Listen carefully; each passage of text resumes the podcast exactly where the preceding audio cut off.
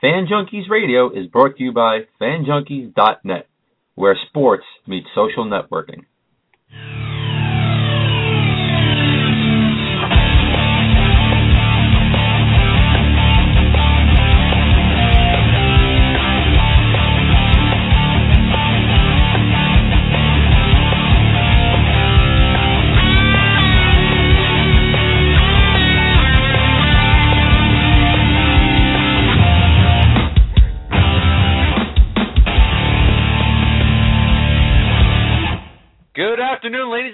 Gentlemen, and welcome to another exciting episode of Fan Junkies Radio.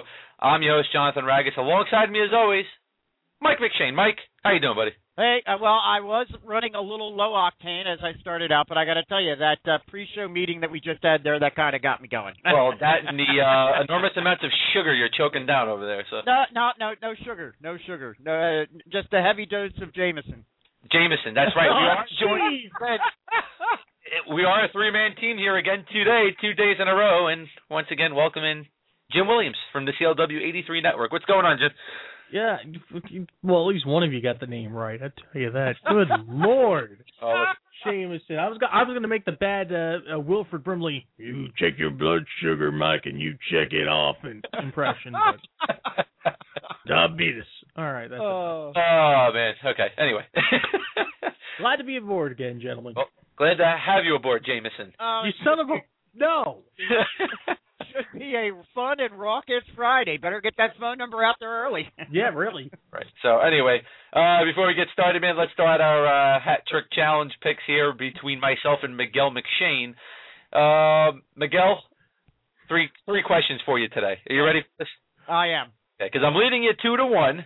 Uh, you're, you're, listen, it's not even worth mentioning. I went over three yesterday. Okay, I went I, I went two for uh, two for three, Okay. and unfortunately, I got killed on the one easiest question because I was like, you know what, let me pick them and see what happens. And I know. Which which one did you get nailed on? uh, I'll tell you right now, it was. Are you ready for this? Go ahead.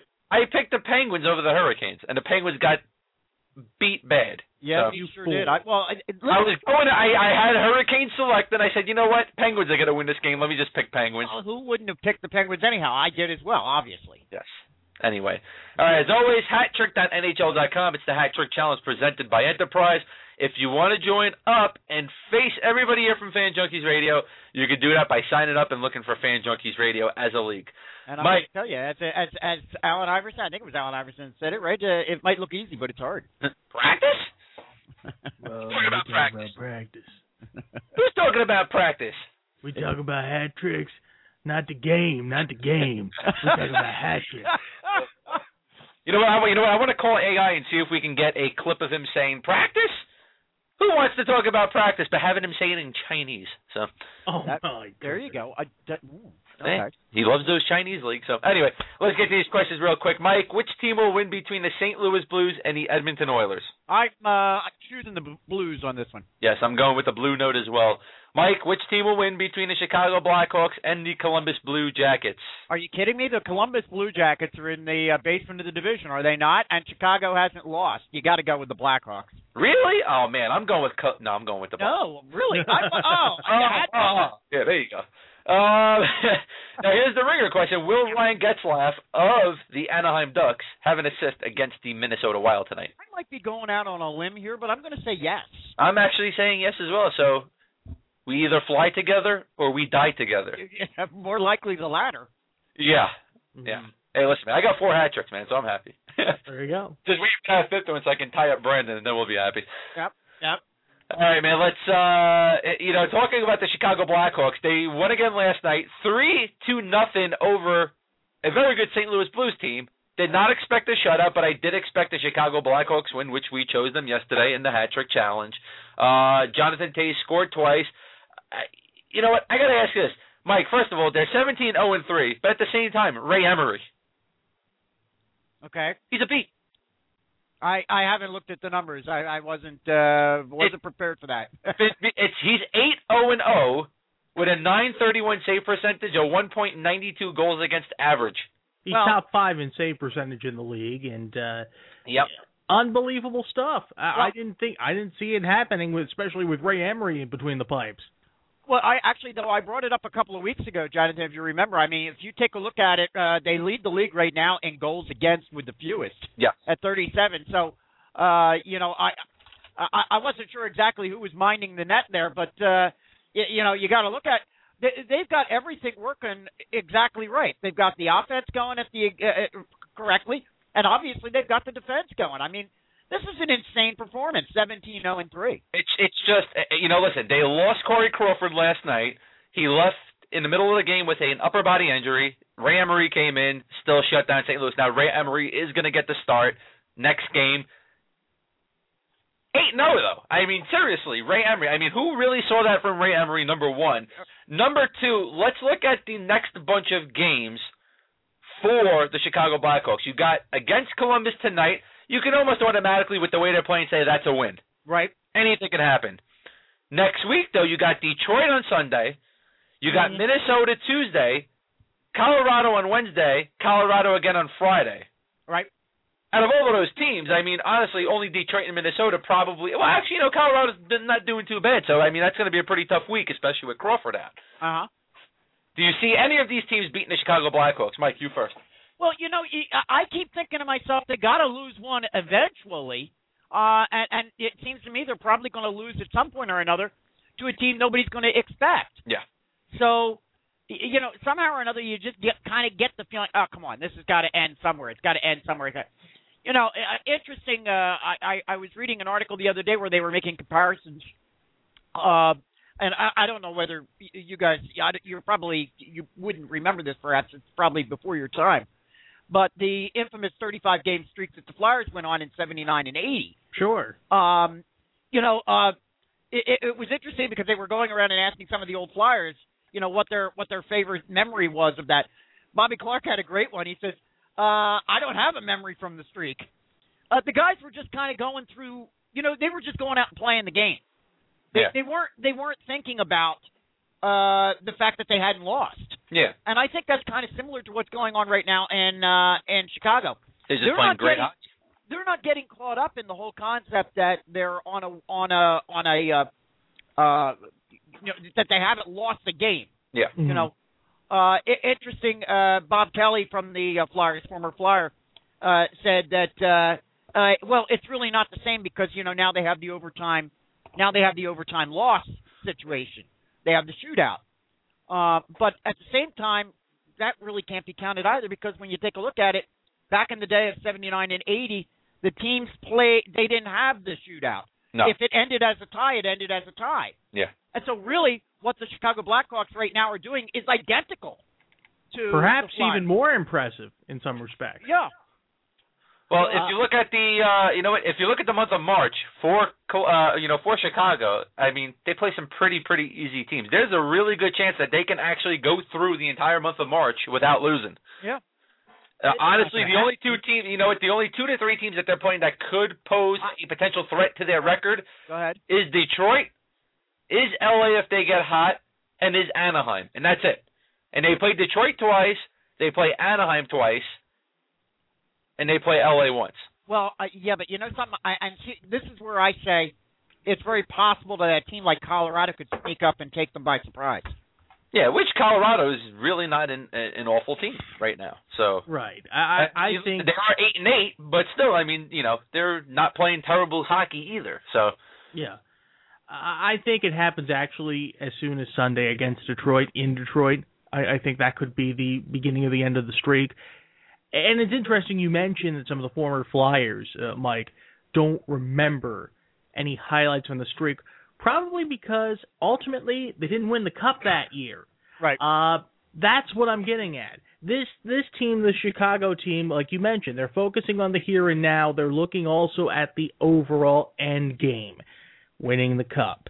Yeah. A streak like this is great to start out. And how many times have we seen it? Go back to the Vancouver Canucks a couple of years ago, who had a heck of a streak uh, at one point in the season. Yes. And did they win the cup? No. So that that's what it's all about. It's winning the Lord Stanley's Cup. You can have you can go you can have an, a 48 game winning streak. You can have the perfect unbeaten season. Okay? But if you get knocked out in the first round, it's all for naught. Yeah, it doesn't mean anything. Yeah, I mean it's a great feat. Don't get me wrong. It's a great season that they put together. But once you're out of the playoffs, it's you know, guess what? It's a moot point. over. Well, I mean, you know, uh, when we're looking at this shortened season, and we talked about this so so many times, you've got a 17 0 and 3 lead going into, you know, from the beginning of the season now, almost to midpoint, because the midpoint will be in four games for these guys at game number 24. Uh, that could be insurmountable at this point with a shortened season. They're 13 points. Uh, well, hold on. Let me uh, get the numbers here uh, more specifically when it comes to uh, uh, standings and what have you. But uh, they're they're eight points clear of their nearest competitor when it comes to uh, uh, conference play, and uh, to stay in the playoffs, they're 15 points clear of the of the eight spot. So Right. yeah. Yeah, I, well, uh, no, I, I don't think there's any denying that they're absolutely going to get into the playoffs. Oh, exactly. They could crash and burn and still Exactly. get in the playoffs at this Exactly. point. Yes. It, it, it just it it truly is remarkable. It really is. It really I frankly didn't think. I, I'm going to tell you right now. I mean, even in a shortened season, I would not have picked Chicago uh, out of the Central. I would have picked Detroit Oh yeah, a lot of people would have or picked Detroit. St. Louis. I was. I either had Detroit or St. Louis. Yeah, I would have picked it. You know, I would have picked St. Louis and Detroit. You know, I I don't think St. anybody Louis saw is second Nashville where they are right now. No, So Mhm. Nashville has been, and, and I pointed it out on Wednesday. I've watched. a- I don't know why. I guess maybe it's just that they're getting the benefit of the national contract for, uh, for television. I've seen a lot of Nashville games, uh, and they're a very, very good team. yeah. They are. They've been on the up upswing the last couple of seasons and uh, are making the Western Conference a little more interesting. I think. Oh yeah, absolutely. Let me bring up Los Angeles real quick, uh, because you know we talked a little bit about them on uh, Wednesday, and I asked you, Jonathan, whether uh, they were off the schneid. Uh, and it, th- that very night, they went out and won their fifth in a row. Yes. I mean, they really are starting to look like they're maybe they maybe they have come around. Maybe. I mean, it's a possibility. It's it's still uh you know, they're starting to click. They beat the Red Wings and uh you know, they got you know, goals from Jeff Carter and Anze Kopitar. You know, if their big guys can click, Mike, that's all it is, you know. What about the Flyers, man, getting a goal from Gagne right away, huh? Uh, you got to love it. Beautiful, I, I mean, it's a, uh, oh yeah, uh, you know, for Philadelphia fans, it was wonderful. You go back to the Kings for a second. They're going to have a bit of a murderer's row stretch coming up over the course of the next week or so. Yeah. They go to Vancouver. They play a good team in Nashville. St. Louis, a pretty good team. Dallas, eh, on the fence, fighting for a playoff spot uh, at this early stage. And then you've got, uh, I believe you call him uh, Jarome Iginla Yeah, that, that's correct. That, and the Calgary Flames. Yeah. I Iginla. Uh, Right. Emphasis on the I because it's all about I and team. No, That's but right. but it's going to be a test these next four or five games for Los Angeles to see where they are. I mean, five in a row, seven of their last ten. Can they keep it up? Is the question. Well, that's the thing. Can they keep it up? So, I mean, looking at their stuff, they do. They are playing some, you know, pretty tough teams, and they're actually playing a lot of games in March. They're actually playing more games in March. Uh, I think more than any anybody else. And over the next three weeks, they got back-to-back games in each week. So, Not easy. Not easy. No, it's not. It's not. well, it's a weird. It's it's a very very strange schedule, uh, as we well know. well, you know, thanks to the short, you know, the lockout. Exactly. I mean, I- teams and Eastern teams, and I, I suppose there's that. I suppose there's absolutely nothing they could have done about it. But I mean, just the other day, uh, you know, when when I was taking a look at particularly the Flyers situation, uh, and at the, that time I think they were either third or fourth in the uh, conference or in the division, and I'm looking at it, I'm going, my gosh, this team has played more games than any other team in the entire NHL, mm, which does not bode well for a team that's struggling to get into the playoffs because that means all of the teams above them have games in hand. yeah, Mm. So it's really spread out across the board. When you take a look at it, uh, you got a team like the Flyers who have played 22 games already, but you got a team like Boston that has only played 17. I don't know. man. It's, it's a rough. It, it comes down to you know the fact that with the scheduling and everything, they had to work their way around various other arena commitments that they Correct. Major arenas made because they figured, oh, there's not going to be any hockey, so let's bring in the circus. I don't know, or the Globetrotters, or whatever. Right. So Hey, listen. As long as Dennis Rodman comes with them, I'm down for it. So, him and Little Kim, right? Yeah. Little Kim, yeah, Little Kim. Yeah. All right, man. Let's uh Onry. before we get into the next thing, let's throw out the phone number here. It's three four seven two three seven five three seven three. If you'd like to call in and talk sports with uh, the gang here, uh, we Speed dialing people. You got it. There you go. All right, let's talk a little bit NFL here. We got actually a lot of NFL. Uh, let's talk first about the uh, salary cap here, and the numbers actually going up. Uh, last year was around one twenty point six million dollars. Uh, we have two reports, one from Chris Mortensen and the other from Ian Rapoport. Uh, one saying 123 million, the other one is saying closer to 124 now. So it's going to go up to about 123.9 million dollars this year the salary cap. Uh, Mike, why are they raising it for? Well, you know, uh, uh, is this an attempt to, uh, you know, uh, aid the teams, the bigger teams that are having trouble getting underneath the cap? Because I mean, we've been hearing uh, about some of the larger teams that are, you know, of course, you know, we got all this uh, wonderful, uh, uh, uh, what's the word I want? You know, restructuring going on. This this this kind of phony restructuring. Let's get it straight. As they're throwing bonuses out one way, one way or another to some of these high profile players just to get things under the cap. Yeah. Uh, uh what's creative, creative restructuring. That's what I was looking for. Um, you know, I, I, I, to me, oh, I don't know. I guess, you know, it's all it's all just blue smoke and mirrors. But I don't know. Uh, what determines the cap? Help me out here. I mean, how can this thing be moving? I you know what? I don't know. I you know, especially considering now that it's it's a flat cap instead now. I mean, I thought it was set. I thought the number was set, and that's what the guys had to work with. Now all of a sudden, now all of a sudden we're hearing it floating around. Yeah, it just keeps changing. Yeah. So. Inflation or deflation? Anybody? I, I don't know. Uh, but I think you also have to take into account that rosters are expanding because of uh, you know recent things put in in the NFL the last couple of years to expand rosters and what have you, more position players and backups and what have you. Uh, you know, it's you know, I I don't know what to make of it either. Quite frankly, it's just an interesting uh, footnote in an interesting off season this will be for the NFL. Isn't yeah. the cap set by the CBA? I want to say yes. I thought it, so. It is. It is set by the CBA. Mm-hmm. Well, and, and, and so there is no set number in there.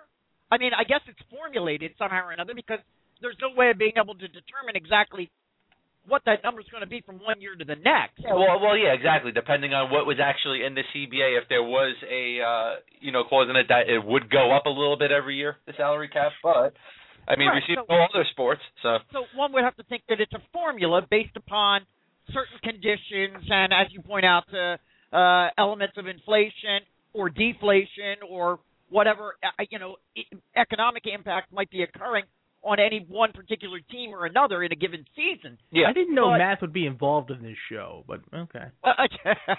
Get your abacus out, Jeff. yeah, I I've got my abacus, my TI eighty three. Oh look, it's a racing game! Yay! I was going to say you didn't realize you needed a degree in statistics statistics to come on here, huh? Uh, uh, you, you, want to get that pronounce it right dot com to say statistics right, sir? Statistics. Give me a break. I told you, Junior. I told you, low octane today, baby. I'm working on low octane. No, it's all. Are you taking any prescription medication? Actually, I am. Thank you for asking. I really ought to be. Thank you very much, Jonathan. We appreciate that. uh, but anyway, you know what? Even at the 124 that it's going to be now, there's teams that are so still disgustingly over that number. Exactly. I don't know how this is going to help them. The Panthers themselves are at like sitting at 137 million dollars. Uh, we, you know, I don't know exactly what the Dallas Cowboys number is, but I know for a fact they're way over. No, not well. We'll get to that in a minute, but they're actually they're now under the cap. So because of the creative restructuring they've done, yes.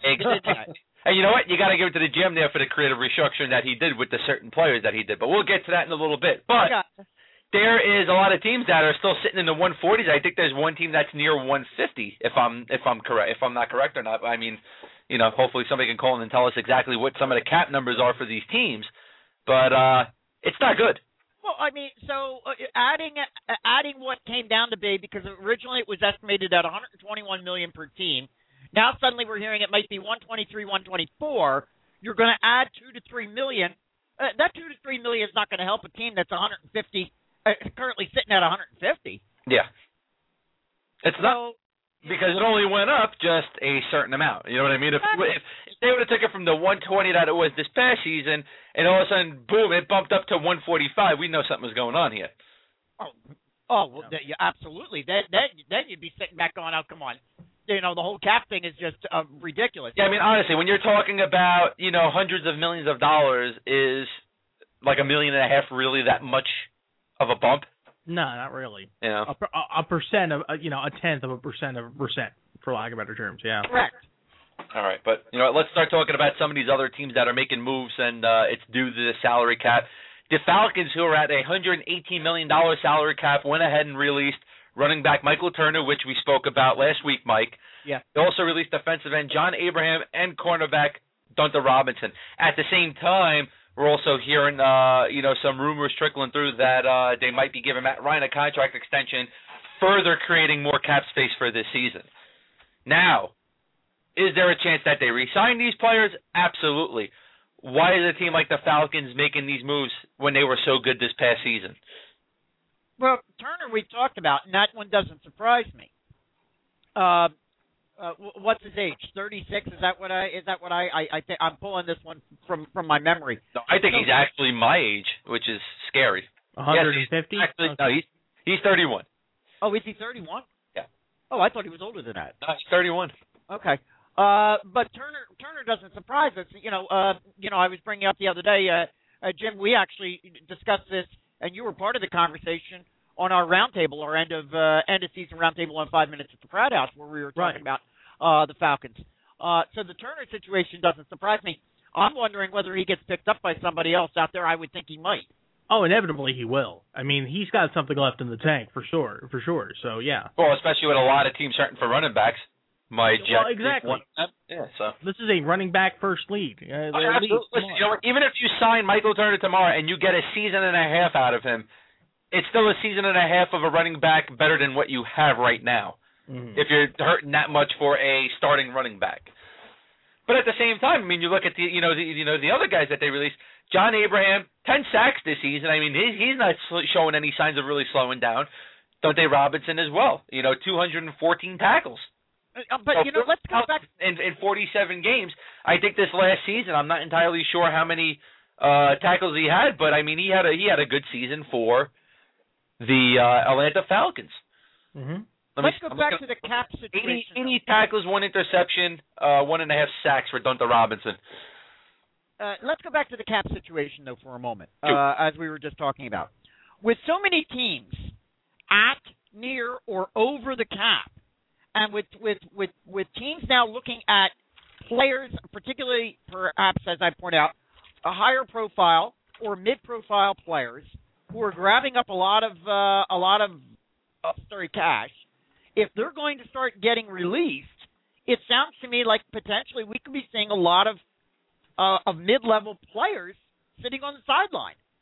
I don't even think you're going to see that. I think you're going to see a lot of teams starting. I mean, because right now, with what the Falcons did, they put themselves $16 million under the cap. There's going to be other players that get released from other teams, and they're going to turn around and use that money to sign those players. Same thing with the Panthers. You'll see them releasing probably DeAngelo Williams, Jon Beason. Those are two guys that other teams are going to crave to go after. Mhm. I don't think you're going to see that many players sitting on the sidelines after this season. I, I, I really don't. Okay, but wait a minute. That's fine. Now, uh, uh, okay, let me just say for a moment, I'm the general manager of the Atlanta Falcons. I'm now finding myself. I wake up this morning and I'm going, oh, I'm rubbing my hands together. I'm going, oh, wow. I'm wiping my brow and taking the, uh, you know, throwing the sweat off my brow. I'm going, hey, I'm 16 million under the cap. There, isn't that a good day for us? Yeah. Okay, now I'm going to go out and I'm going to start spending that 16 million on players that were released by other teams. hmm So all I'm doing is just picking up somebody else's stuff they didn't want. Yeah. I mean, where, where, what's the point of this? Well, I, you know what? I, I I don't necessarily think it's it's of players that nobody really wants. More so the fact that they sign a lot of these players to ridiculous contracts and they're not living up to those contracts at this point in time. Now, would you rather have Michael Turner at um the six point four million dollars that he was going to make this year, or would you rather have Michael Turner at two point five million dollars this year? So Oh, is course. this i- is this a strong arm tactic to get some of these guys to come down off of these ridiculous salaries? There's- Oh, absolutely, man. That's why you got all the restructuring going on. You're going to have all these, all of a sudden, all these automatic extensions going out too, like the Falcons. They're 16 million dollars under the cap now. If they give an extension to Matt Ryan, depending on what it is, they could possibly be anywhere near 20 million dollars under the cap now. We're going to have a lot of pissed off agents out there. I'm going to tell you.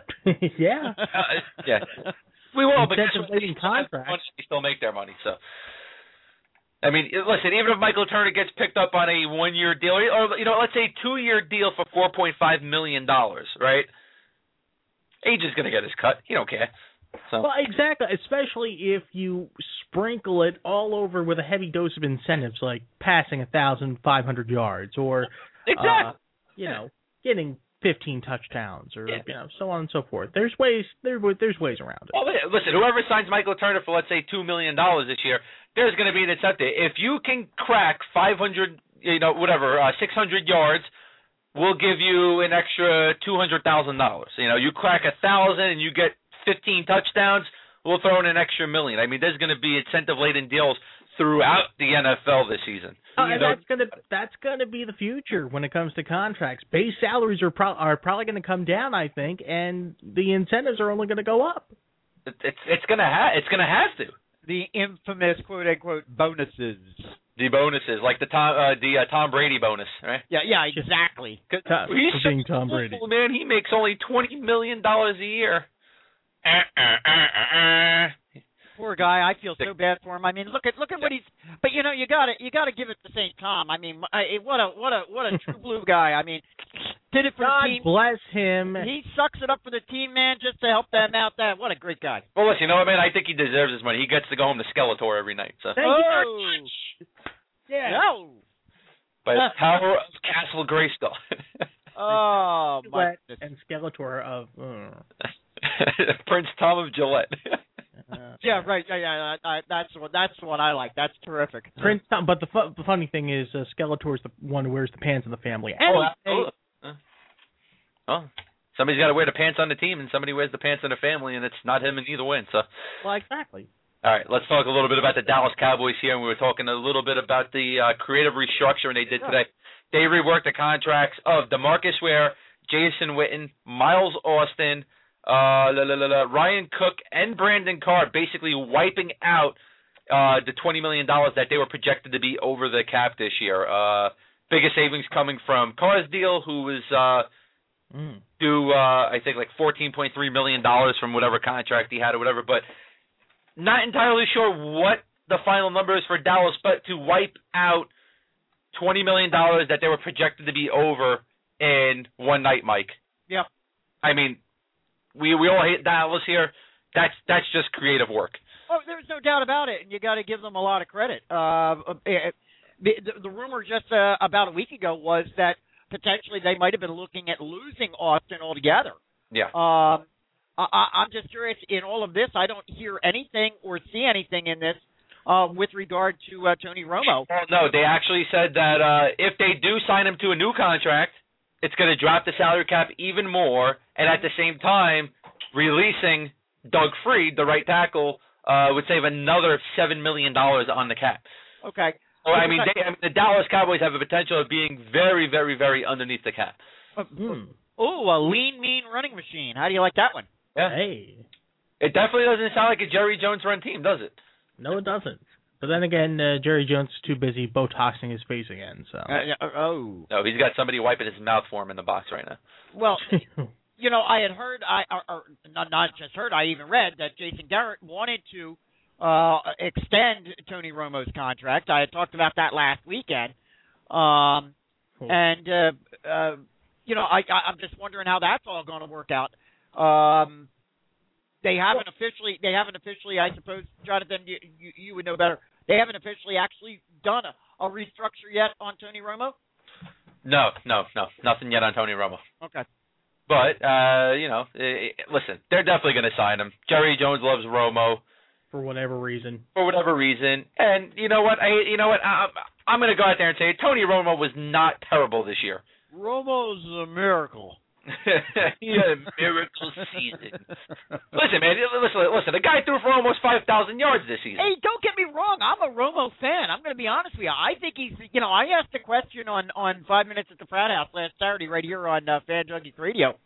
Uh, I asked a question after the fans, uh, and I wanted to hear. I, I think the guy is very, very maligned down in the Dallas area. Well, I mean, I think they're suffering from uh, McNabb fatigue the Well- way we did up here in Philadelphia. Well, Philadelphia. I mean, Well, listen, you, you take any of these guys and you put them on a team that is it is known for winning, and it should be known for competing in and out of the playoffs every single season. If you took Tony Romo and his near 5,000 yards, his 28 touchdowns, and his 90.5 quarterback rating, and you threw that on somebody like the Oakland Raiders last season, the guy would have been heralded as a hero. I agree with you. Yeah, Romo's a victim situa- simply put of the circumstances he's been put in. Simply put, I mean the systems he's put in, he can't excel. No, he can't. That's They what it is. tie- It's not him, not the Tony talent. Romo's It's the system around him. No, They- that's not Tony Romo to blunt. They tie his hands constantly. All right. Uh, I can't begin to tell you how many times I watched Dallas Cowboys games this week or this year, and I could not believe the game calling that was going on from the sideline. Agreed. It was absolutely ridiculous. They don't Right. put the guy in a position to succeed. Mike, we said it the first game of the season. The Yes. way Romo was throwing, the way the entire team was clicking, we said, "Holy crap! This isn't the Dallas Cowboys that we saw over the last few seasons." And I got to go out there and tell you right now, the only thing that changed with this team was everybody else but Tony Romo because Tony Romo had a damn good season, I agree, uh, but you know, even better season the season before. So and here's here was the thing though, Jonathan. After that first game, if you notice, it it, it increasingly throughout the season went back to the old way of playing the game. They just hmm. went right back to the old game book. I mean, it was ridiculous. I, I if they had played most of their games the way they played that first one, I think they would have been a hell of a lot more successful. Yeah. Agreed. listen, the guy's got almost 60 touchdowns in two seasons straight. I, I you know what? There, you know, a quarterback's not going to come in and throw 30, you know, 30 touchdowns each season and not be a good quarterback. The guy's a good quarterback. But Sure. see, I, it's just he he's hampered by coaches that don't know how to call plays. exactly. Now, Exactly. let me ask you this now. Does Tony Romo deserve to be ousted from the Cowboys and given the opportunity to go to another team and actually play real football? I'm going to tell you right now, I would take him on my field, and I said this on, last Saturday uh, right here on Fan Junkies Radio. I said I would take him on my Eagles team in a minute. I take him on the Jets any second. Sure. I take him. You know what, man? Do it, Jets. Go get Tony Romo. Give up Revis to them. I don't care. Do it. Wow. Yeah. He's listen. I think let's that would be now, fair. If the if the Jets cannot, and and we're gonna get that in a second, but I'm gonna throw it there right now, real quick, so you guys can think about it and sink in. Revis is the best cornerback in the NFL. We all know that. hmm We've seen the diva-like attitude from Darrelle Revis for multiple seasons now in New York with two contract holdouts. Yep. Now, I personally think that if they keep him for this season and don't give him a contract, he's that malicious that he will sign with the New England Patriots, and that's going to kill the Jets for many, many years. Well, and, and here's the thing, though. You have no guarantee that even if you do go and restructure him or re-sign him or extend his contract out, that he's not going to be holding out in a year from now. Oh, Because that's thing. been his pattern. He's That's been his you know how many contracts you have to sign and stand. You agreed to a contract. You have to play through that contract. Don't hold out. You know? But that's just me. Anyway, let's talk a little bit about the uh, Jets quarterback situation here. Uh, a lot of rumors here. They want five quarterbacks in camp. Uh, um, hearing rumors of them, you know, possibly acquiring a Matt Moore or a Matt Flynn. At the same time, there's a lot of them, a lot of rumors, which is bothering the hell out of me, of them being linked to Brady Quinn. Yesterday, David Garrard comes in for a workout. Heard from various sources that he looked great in his workouts. Arm looked strong. This is a guy I'd love to see come here and compete for a quarter, you know, starting quarterback job.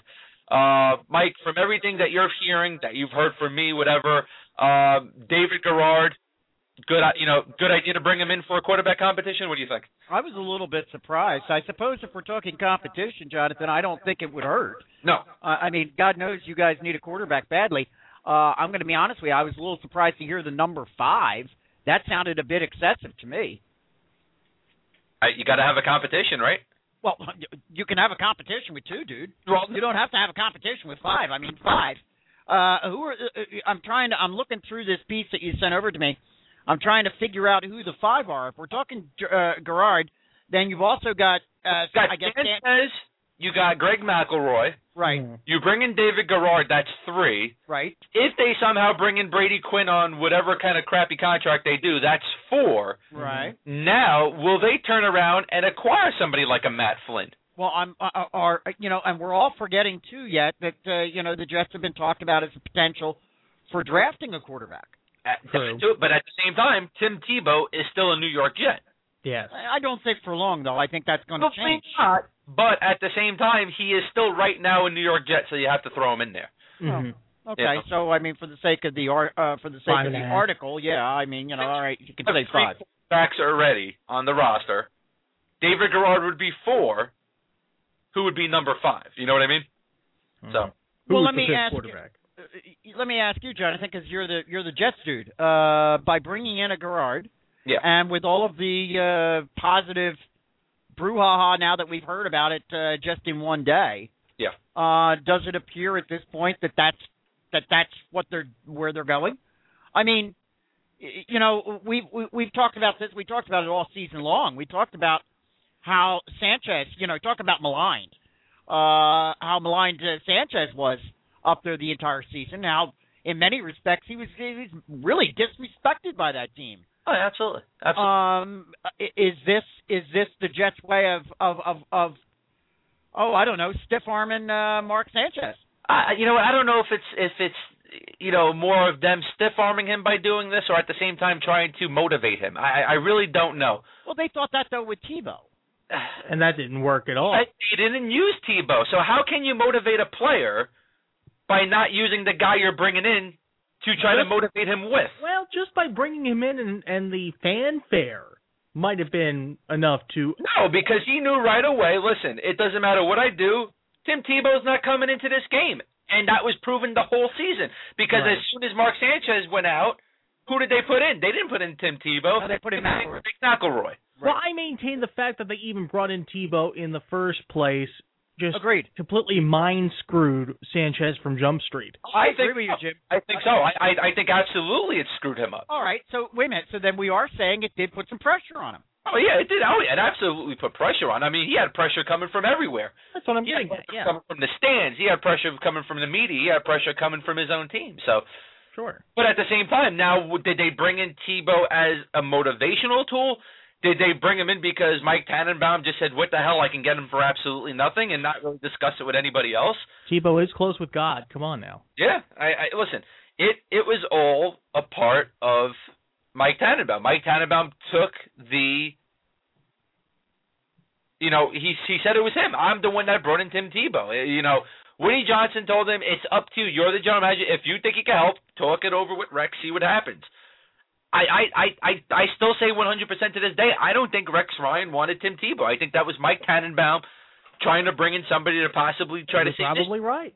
You know, well, I, Tim Tebow, T, Tim Tebow doesn't strike me as Rex Ryan's type of quarterback. I'll be perfectly honest. with you. not. You know, Tim Tebow is not many uh, coaches in this league's type of quarterback. There's very, very few coaches in this league that'll want a Tim Tebow. Maybe Agreed. Chip Kelly. Maybe Chip Kelly. Tim don't- Kelly would love to have Tim Tebow. Listen, man. I don't know. I think Tim Tebow's coming for you, man.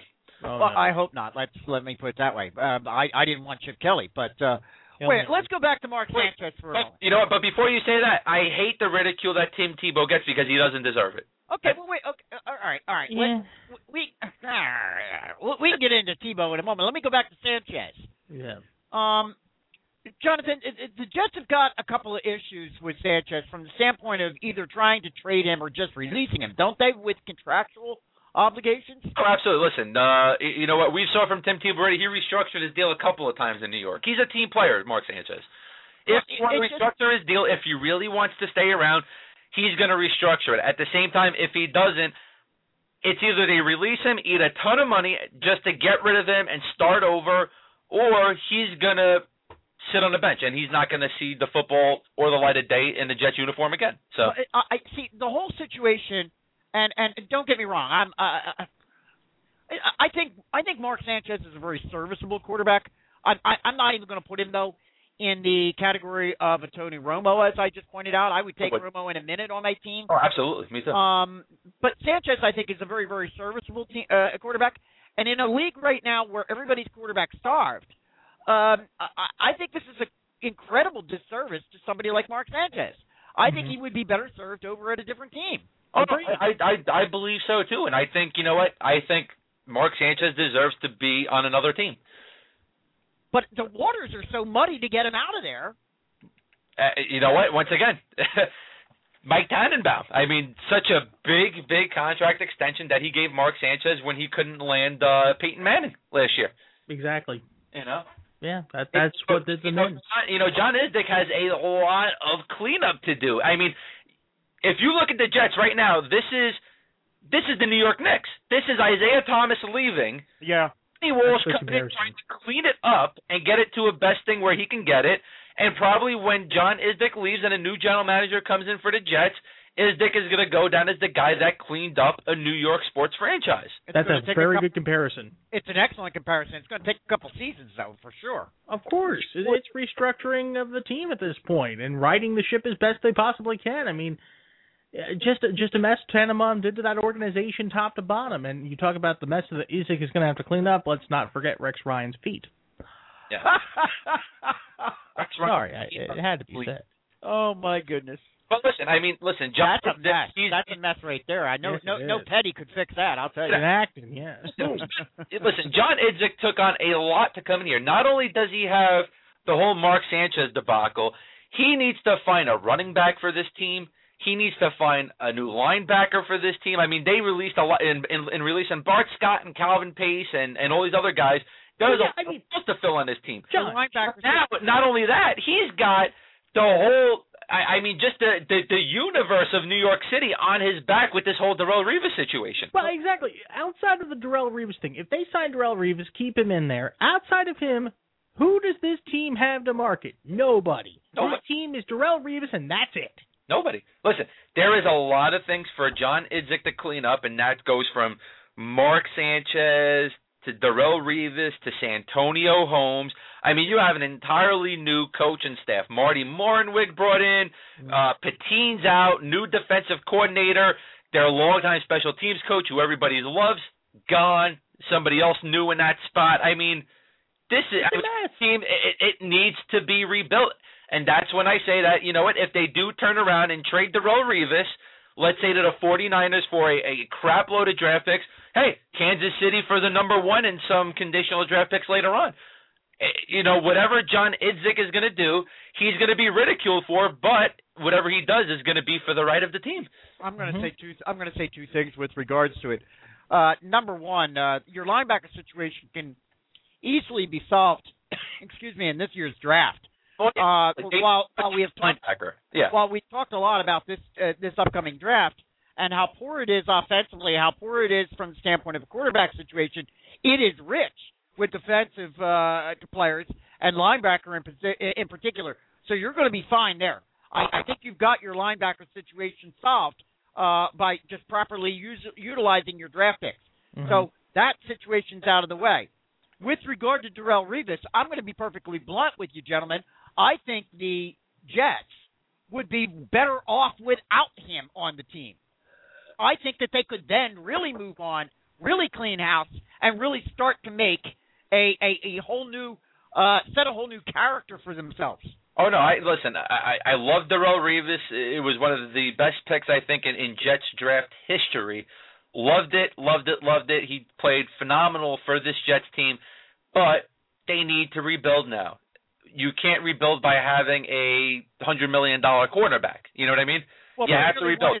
They have the number nine pick. They can go and get an outside linebacker with that number nine pick. Correct. If by chance, and and I would love it if Dion Jordan fell to number nine, which I don't see happening, would love to see him on the Jets next season. But I mean, you got Revis. You can get the number two pick from Jacksonville. You can get the number one pick from Kansas City. The number three pick from the Raiders. You can go out and get a Geno Smith. You can go out and get any quarterback in this draft if you're that desperate for a quarterback and you think any of these quarterbacks in the draft could be potential starting material. They could easily rebuild the team with one move this year. Well, it, it sounds like Mr. Jet there. Uh, you're you're agreeing with me uh, that you'd be copacetic with Darrelle Revis Listen, on. if they keep Darrelle Revis, I like Darrelle Revis as a player. If they keep Darrelle Revis, the Jets will always have a great defense. At the same time, you know what? Defense can only win you so many games, Mike. This is an offensive league. We've said that for many years now. You know, it, it's it, this right now is an offensive league. hmm You know, if you could win purely on defense alone, when Mark Sanchez helped the Jets get to two AFC Championship games in his in his rookie and his sophomore year, they should have been able to win the Super Bowl then. Well, But it's I'm not gonna, because you have to have offense. then I'm going to say this to you. Uh, use the draft to build your defense, but you can't use this draft to build your offense. You're going to have next to year. get your offense from the free Ex- agent market. Exactly. But if they were to turn around and say, let's say, okay, offer Darrelle Revis to the Kansas City Chiefs for the number one this Yes. year, and then let's say two more draft picks next year and a year down the road. Very good thinking. That's what you want to be doing. You want to be going for the future. But right there and then, Agreed. they would still have the number nine pick. They could still use the number nine pick and a and, and a and a future consideration pick to build your offense, to build your defense, get your linebacker. you need. Exactly. You can move up to number four with the Eagles, or you can move up to number five with the Lions. You know what? I Correct, because the Eagles do want to move down. Listen, if they go quarterback number one, or even if they go outside linebacker number one and pick up a, a, a, a what's his name, the one I just said, uh, Dion Jordan, Right. they can easily turn around and get DeMarcus Milliner from Alabama, and have, there you go. You have a new cornerback. Mhm. It could happen, but who knows? We'll see what happens. Oh, I, I this is all good stuff. I, I listen. It, it's I, I think your team. I I think think it has a lot to do. He's either going to go down as a stud or he's going to go down as a bum when all is said and done. So I'm going to say this. I think that your team is right now at a crossroad, Jonathan, and I, I think a lot is going to depend on what they do in this particular draft. That's going to be the signature of this of, of your Jets team. If they screw up this draft somehow or another, you're looking at you're looking at a really bad situation. It's not going to go well anytime soon. well, But if they find a way to, to start to make the right moves, starting with April, I guess it's April when the draft is. Am I right on that? It's Correct. next month. it's April. Uh, then you're, you're going to be on the right track. Well, that's the thing. If they turn around and trade the Roll Revis tomorrow to let's say Kansas City or San Francisco, the fans are going to be in an uproar. Everybody's going to fall off the Jets bandwagon.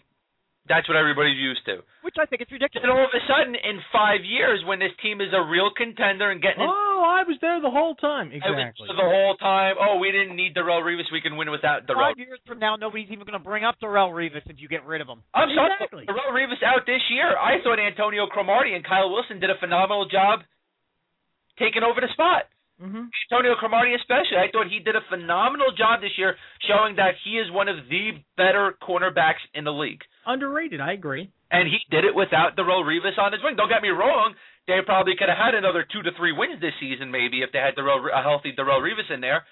But without him, Antonio Cromartie, and then LaRon Landry played great safety. I mean, that's another guy that they they want to try to re-sign. Okay. So that's money that you can use against LaRon Landry if you trade Darrelle Revis. So you get your safety spots filled up, and then you rebuild for the future. You know, mm-hmm. I don't know. We'll see what happens. Like I said, John Idzik, I wouldn't want to be here right now because you got to.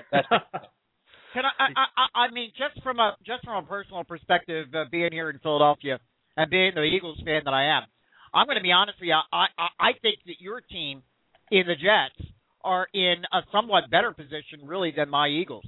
Uh, I think there are way, way too many question marks about the Philadelphia. well, you know what? I don't think there is near, near as many question marks about the Jets if the Jets make the right gutsy move. But that's the thing. They have good players. Their defense is good with young guys like Muhammad Wilkerson, Quinton Coples, Demario Davis, who's going to be taking over for Bart Scott now.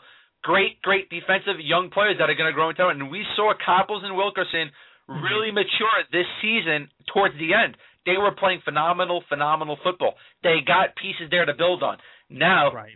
who you bring in to help complement those pieces? Mm-hmm. Yeah, by comparison to to Mike's point, Philadelphia on defense is uh how can I put this? A quagmire. yes.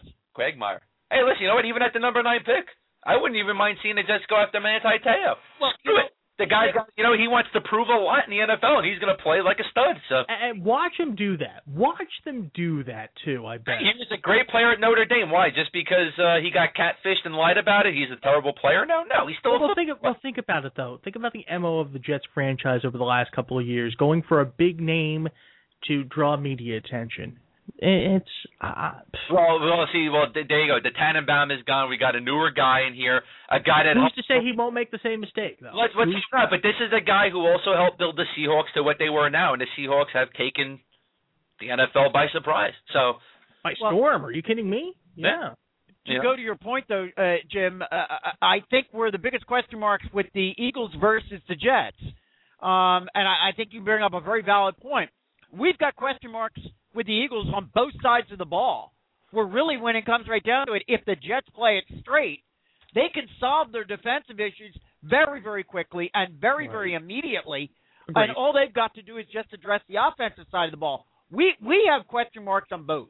All right, now you know what, let me ask you this question: Being Jets and Eagles fans here that eventually are going to need a quarterback and therapy. now or later on, should should either team compliment picking up Matt Cassel now that he was waived?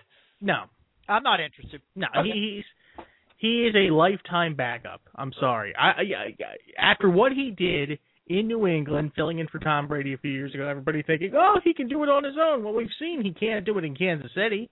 Well, in 2010, he had a very very good season in Kansas City. Well, I, 27 touchdowns. I mean, he played all the games, only seven interceptions. He had a good year that year. So, somebody's going to take a flyer on Cassel, but it's not going to be a. but then again, a, it was Kansas City now. I'll grant, I'll grant you that, but uh, Yeah. I don't think. No protection, no players around him. I mean, yeah, and, and what is he going to have in Philadelphia? No protection, uh, maybe one or two players around him. well, but these are two teams that need to rebuild. Kansas City, for some reason, doesn't want to rebuild. Well, here's the They question. need to when I Derrick Thomas so, left. God bless. So, Here's the question mark we as fans here in the Philadelphia area don't have an answer to yet because we haven't seen anything. We don't know what offense Chip Kelly's planning on running. But if in fact it turns out to be the Chip Kelly offense that we're assuming he's going to run, Matt Cassel ain't working here. Yeah, It's it- not going to fly. It yeah, won't work. hence- yeah, but then hence- who else would? I mean, if if if they're going to run that defense, uh, excuse me, that offense where you're going to have Vick for maybe one more season. Well, I'm not saying it's going to work with Vick either. I No, but I'm saying think if it works with that kind of a quarterback, who's going to be the quarterback of the future for the Philadelphia Eagles? I think it might somebody be somebody who's not here. Exactly. I think it's going to be somebody coming out of the draft next year. Next year? All right. Yeah, because cause Nick Foles isn't the most mobile quarterback in the world, and Michael Vick, while mobile, is as injury prone as uh, somebody who needs to be put in a rubber room. Oh, exactly, man. Michael Vick's one more hit away from. And So- if in Say, fact, l- let's just say for a moment, and I don't think he's going to be able to because we're talking about the NFL here, which means not for long. If if you remember uh, my buddy down in Atlanta's uh, old phrase, uh, if in fact he runs a straight Oregon defense here in the NFL, which I think is impossible to do, Michael Vick will be injured it before Game Four. Yeah, he will. Well, he'll be injured before Week Four anyway. The way the way he's been the last couple of seasons, that's a foregone conclusion, Mike. I mean, the problem is, I mean, you, you know, everybody sits back and goes, "Oh, well, this this offense is, is perfect for Michael Vick because, well, Chip Kelly wants to run a mobile offense." I, no, it's not perfect for Michael Vick because Michael Vick gets hurt. Yeah, he leads with his head and p- leaves himself susceptible. He doesn't know how to slide. Yeah. Exactly. I He should that. he should go to uh, Clearwater and learn how to slide from the uh, running coaches in uh, uh, for the Phillies. You know. Well, they Hey. actually they actually Well, tried Sanchez, that. that. They, well, no, they actually tried that with him in Virginia when he was there in oh, Virginia. that's right. Yeah, Virginia Tech. Yeah. Correct. They tried that with the baseball team. They tried to get baseball players to show him how to slide, and he just never got it. well, I mean, we've all saw it already. Mm, You know, Michael Vick is really not a smart dude. So, Oh, true. all right, man. Uh, real quick, we got a little over seven minutes left. We got to get to this story. Uh, Titans running back Chris Johnson says he will rush for more yards than Adrian Peterson in 2013. Only if Adrian Peterson gets hurt. Thank you. Uh, Look at the numbers. Look at the numbers. First year, 1,228 yards for CJ2K. His big year, of course, 2009, where he eclipsed 2,000 yards. Since then, 1364 in 2010, 1047 in 2011, 1,243 yards in 2012. He's averaging about 4.8 yards per carry in his NFL career over his first five years. Hmm. Uh, if you do the math, he's got to do something like 400 some odd carries uh, to even come close if he stays at that clip. It ain't gonna happen. It's not gonna happen. Ain't nobody got time for that. Well, exactly. I mean, even in Tennessee, where there's no passing game really to speak of, Chris Johnson, it's uh, how did my teacher used to call it? Uh, constipation of the brain and diarrhea of the mouth. That's what it is. It's a very horrible. You know, listen. Here's a guy that any team. You know what? If you have a running back that's rushing for 1,200 plus yards, that's a good running back. I mean, of course you want to be the best, but dude, you know what? Go out and rush for another 1,200 next year for the Tennessee. Don't say I'm going to be better than Adrian Peterson. He's an okay running back. He's not setting the world on fire. The No. 2009 season he had was the anomaly season. Every every running back If you look at their stats in their career, there's one season that's a standout season, and then everything else kind of falls back in line. He's a 1,200 yard uh, per season running back. He's okay. He's not going to set the world on fire, and I'm not biased because he burned me a couple of times in a row on my fantasy football league. But Oh yeah, not you know what? Not many running backs rush for two thousand yards. He had one. Adrian Peterson now had one. Everybody, mean- thinks, everybody thinks, oh, 2,000 yards, you know, it's such a benchmark. And, uh, you know, what Adrian Peterson did this past season was absolutely unbelievable. Oh, absolutely. It's unfathomable. It's the exception rather than the rule. Is Adrian Peterson going to have more yards if he stays healthy? Absolutely he is. He's in a better situation. He's got better protection in front of him. Yeah. exception uh, rather than the rule, uh, Jim. But let me ask you a question though. Uh, when you make a statement like that, it would almost indicate to me Adrian Peterson may not be able to repeat that. Well, I don't think he's going to repeat what he did this season. I think Correct. it'd be foolish to say he's going to, but Adrian Peterson, when healthy, is the Minnesota Vikings offense. Oh, agreed. But because they have nothing else. Exactly. Christian bleeping Ponder. Need Right. won't say more. The only good thing he did was marry uh, Samantha Steele. That's about it. and he, uh, lucky get, by the way, very lucky get. Uh, no, Adrian Peterson, when even eighty percent is going to give you fifteen hundred yards a season. He's going to because he's he's just that kind of running back. Well, uh, you know what? They're you know what? They're two different running backs. You know, Adrian Peterson is more of a power. Chris Johnson needs to be more finesse, but he's really not a finesse type of dude. So He's well, not. let me let me let me ask a let me ask a social uh, media question. Sure. For a moment. Uh, we get guys uh, like this, like Johnson. Now, I'm just going to use him as the example for a moment. And he comes out and he makes a statement like this, and suddenly, we as a fan base, or really more more appropriately, as a media base, because we really are a media base, make no mistake. Uh, we sit and we poke uh, we poke fun at him and poke you know point at him and say, "Oh, you're a moron, you're an idiot. Uh, why make Dope. a statement like that?" yeah. Uh, what do you expect Chris Johnson to say? He's not going to come out and say, uh, "No, man, hey, I'm I'm, I'm number three, I'm number five. Uh, Well, I mean, of of course course. he's going to make a statement that you know he's better than Adrian Peterson. Well, every sure. every guy of the, of his stature is going to make that kind of a statement. Listen, it gets his fan base going. They're they're all excited about it. They love when a guy. I mean, it's no different than Jimmy Rollins coming out in 2000 and saying, in 2007 and saying we're the team to beat. no, it's not. But you know what? You know what? Now does it come down to that? These players need to shut up and just play the game. Well, I don't know though, Jonathan. You you Yeah. know as well as I do. There's marketing that comes into play here. Of course. Uh, Oh, yeah. That goes, with anything. Sure, I understand that, and uh, you know he has the right to say I'm the best. You know, every every person who laces it up in the NFL has to believe they're the very best and they're better than everybody. Well, That's absolutely. But you know what? There's, you know, what, I'm sorry, we only have two minutes left, but there's a, a way of saying you're the best and the way of actually calling people out. Him calling out Adrian Peterson by name instead of saying, you know what? I'm going to work hard to see if I can top some of the best running back numbers that has been done. And AP just is probably looking at this and laughing his butt off. Well, yeah, of course he Well, is. of course he is, but uh, but uh, listen, he's using a, a he's using Adrian Peterson as a benchmark. That's he's not necessarily calling him out. He's, He's giving, using he's him as the complimenting him. Oh yeah, he complimented him. Yeah, Well, thank you. You're absolutely right, Jim. Yeah, he did compliment them absolutely. But of course, at the same time, a lot of people are going to be laughing at Chris Johnson next season. I will be, I and don't I even will not think they'll him. remember. They won't even remember. Dude, he won't even crack a thousand yards next year. Ooh, bold prediction. Because you know what? When guys like this come out and say, "Oh, oh I'm going to top 2,000 yards," yeah, guess what? You're not even going to crack a thousand next year. Mm, okay. Have fun down there in Tennessee, man. You heard it here fo- uh, first, folks. Uh, write it down. Jonathan said, Less than a thousand yards for Chris Johnson, and, and then we will come back and poke fun at you. You're no different than Chris Johnson, there, Jonathan. I'm not. But then again, I'm not a multi-million dollar player. So, You're a multi-million dollar talent, though. Wait, no, you're Oh, not. Well, oh, oh. dude, I'm like a three dollar talent, man. Come on. No, no, no. We're two-bit multi-million. so there you go. We're multi-million. We're multi-million. It's just that people haven't figured it out yet. Absolutely. All right, show's over You got it. for Friday. I want to thank everybody for tuning in. Jim, thank you for Pleasure. joining us. TLW83.com. Tune in. Got it, man. Check them all. Absolutely. Shameless plug. We got to love it. Mike, the crew over at FratHouseSports.net. Check them out. New five minutes up. I'll be here tomorrow. And he'll also be here tomorrow for Frat House Saturday on the Fan Junkies Network at 3 p.m. Eastern Time. 3 p.m. 3 p.m. Eastern time.